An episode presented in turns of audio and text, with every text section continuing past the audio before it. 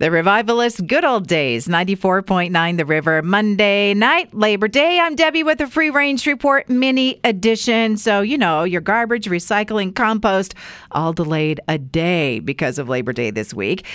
Road rage. People in Arizona are the angriest. I have driven in Arizona many times. I agree with that. People in Idaho ranked second best for being chill, and Delaware is best.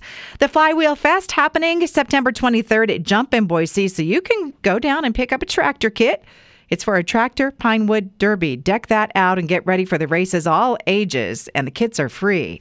Local Facebook Marketplace ad that I saw today for one bottle of unopened sriracha for 50 bucks. I had not been paying attention, so it must be hard to find again. Most hated food in America, clear winner, according to Instacart, is anchovies, followed by black licorice and then oysters. How about a refreshing black soda? You can get it from the Fanta company. Their flavor, by the way, is a guessing game.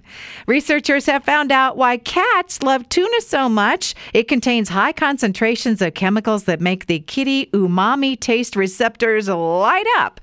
It does happen a little bit with people, but not near as much.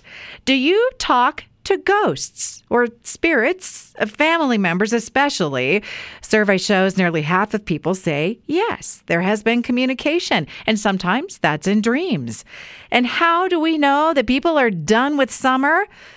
Mariah Carey's All I Want for Christmas Is You is trending today on the streaming services.